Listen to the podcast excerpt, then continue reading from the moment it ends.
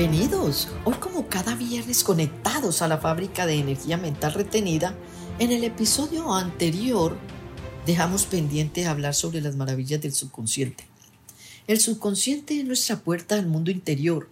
Cuando me relacioné estrechamente con él, me di cuenta que mi mente la tenía secuestrada con las ideas falsas sobre nosotros mismos, cultivadas desde la infancia por toda clase de influencia externa. Este es el proceso que indica que del interior se forma el mundo que queremos construir. En la reprogramación de la mente es importante empezar de inmediato con acciones verdaderas. Por ejemplo, usted puede empezar ya para entender el concepto. Donde se encuentre manejando, sentado, desde cualquier campo físico, solamente detente a pensar que hay a tu alrededor. Y fíjate que todo objeto material tuvo que ser imaginado primero. El carro que manejas, la silla, hasta el techo que te cobija.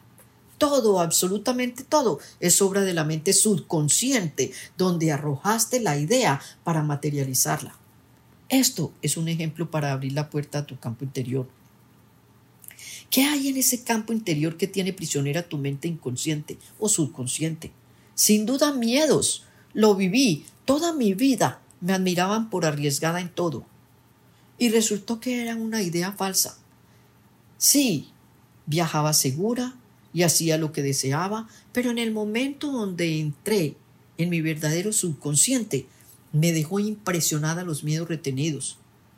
Sí, con seguridad viajaba, estudiaba y me sentía empoderada, pero lo que no sabía es que donde iba llevaba mis miedos y dependía de la idea falsa que con dinero estaba respaldada. Gracias a esa crisis financiera del 2001, descubrí el vacío espiritual que tenía que llenar. Yo le pregunto a todo el que me escucha, ¿cómo es que una persona que es criada en el seno de una familia tradicional, educada en colegios católicos y yendo a misa los domingos intenta quitarse la vida? Pues bien, sencillamente porque no sabía qué venía planeando el subconsciente con mis memorias. Vivía engañada y resulta que el subconsciente sí está atento a la realidad de lo que somos.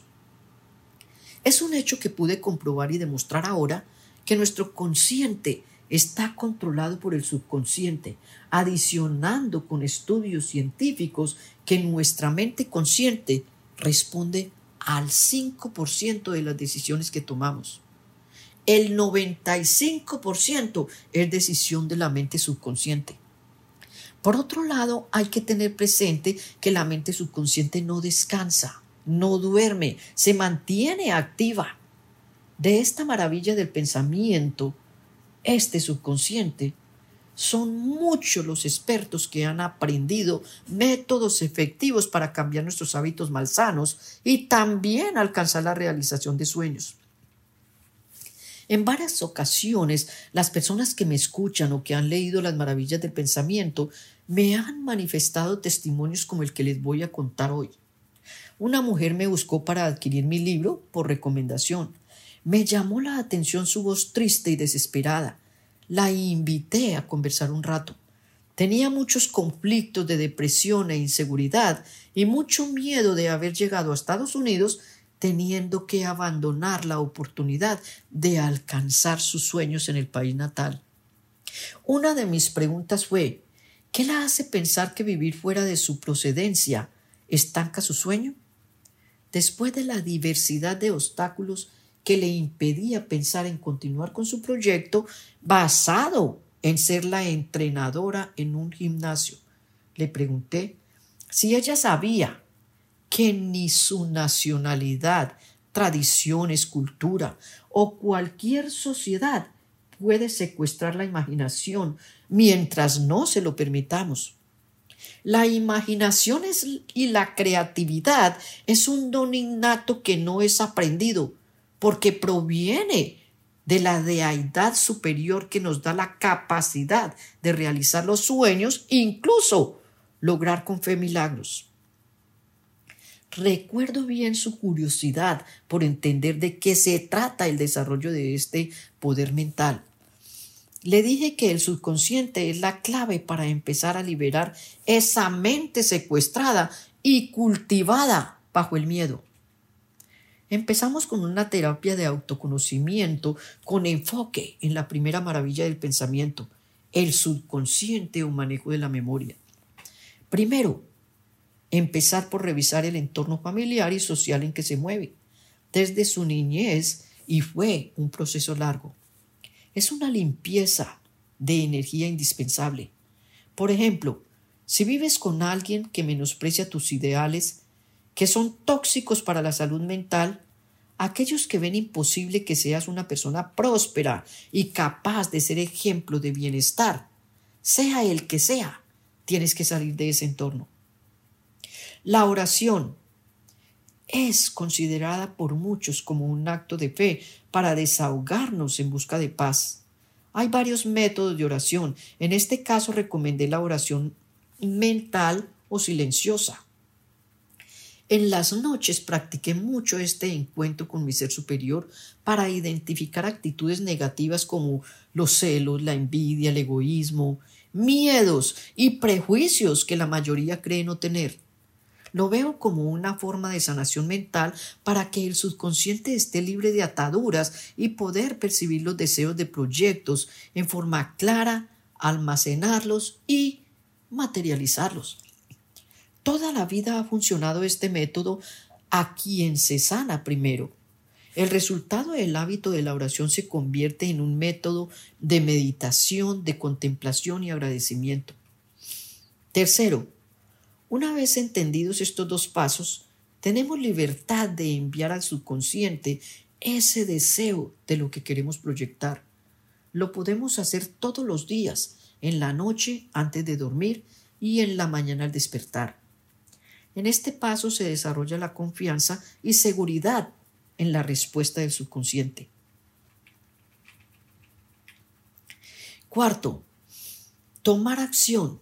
Es importante asociarse con todo lo relacionado al proyecto de tus sueños. Ejemplo, este caso. Le pregunté a la chica si el trabajo actual tenía relación con el gimnasio de sus sueños. La respuesta fue sin duda falta de orientación.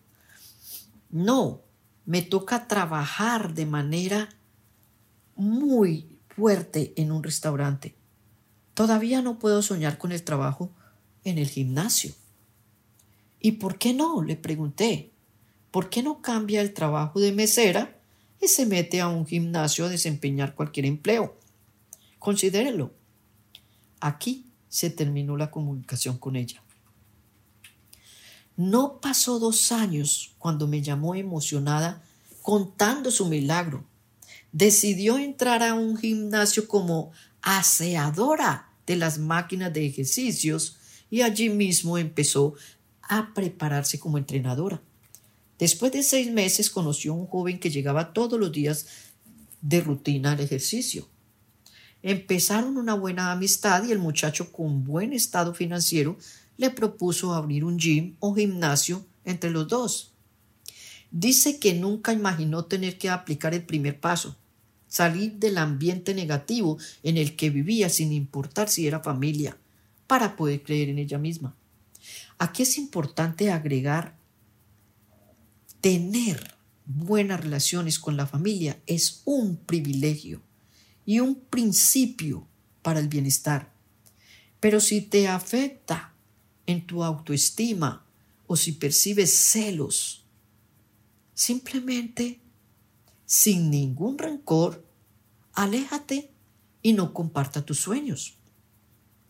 Trabaja en ellos junto a los que sí creen en tus sueños. El bienestar es para ti y tu ejemplo es lo que vas a proyectar. Recordemos la parábola, todo árbol se conoce por su fruto. Eso no te lo quita nadie. Segundo, la oración. La cumplió a cabalidad leyendo el libro de las maravillas del pensamiento del que aplicó todas las técnicas. El poder de la mente subconsciente lo considera el que le presentó el compañero porque todas las noches mandaba mensajes al subconsciente sintiendo que se asociaba con alguien. Logró sus sueños. Es una ley universal que la comunicación subconsciente como hábito y de forma directa y clara responde a nuestras intenciones y deseos. Personalmente practico este fundamento y no me ha fallado. Investigaciones demuestran que los estímulos inconscientes influyen en nuestras decisiones y afectan los procesos cognitivos de control. Por tanto, es claro la importancia del autoconocimiento, clave para la armonía mental y el cultivo de la empatía. Aprovecho para dar gracias a los que me han enviado correos electrónicos apreciando los episodios anteriores y pidiendo que ampliara este tema. Para eso estamos, mi gente. Los dejo con esta reflexión.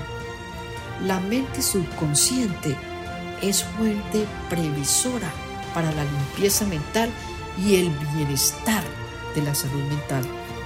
Y para finalizar, los invito a leer mi última obra, El robot de carne y hueso, encontrarás un nuevo despertar de la conciencia para defender nuestros derechos innatos que hoy se encuentran amenazados con la manipulación mental. Lo adquieres en mi página web Las Maravillas del Pensamiento. Encuéntrame en las redes sociales como Connie Selvaggi. Los espero en el próximo episodio.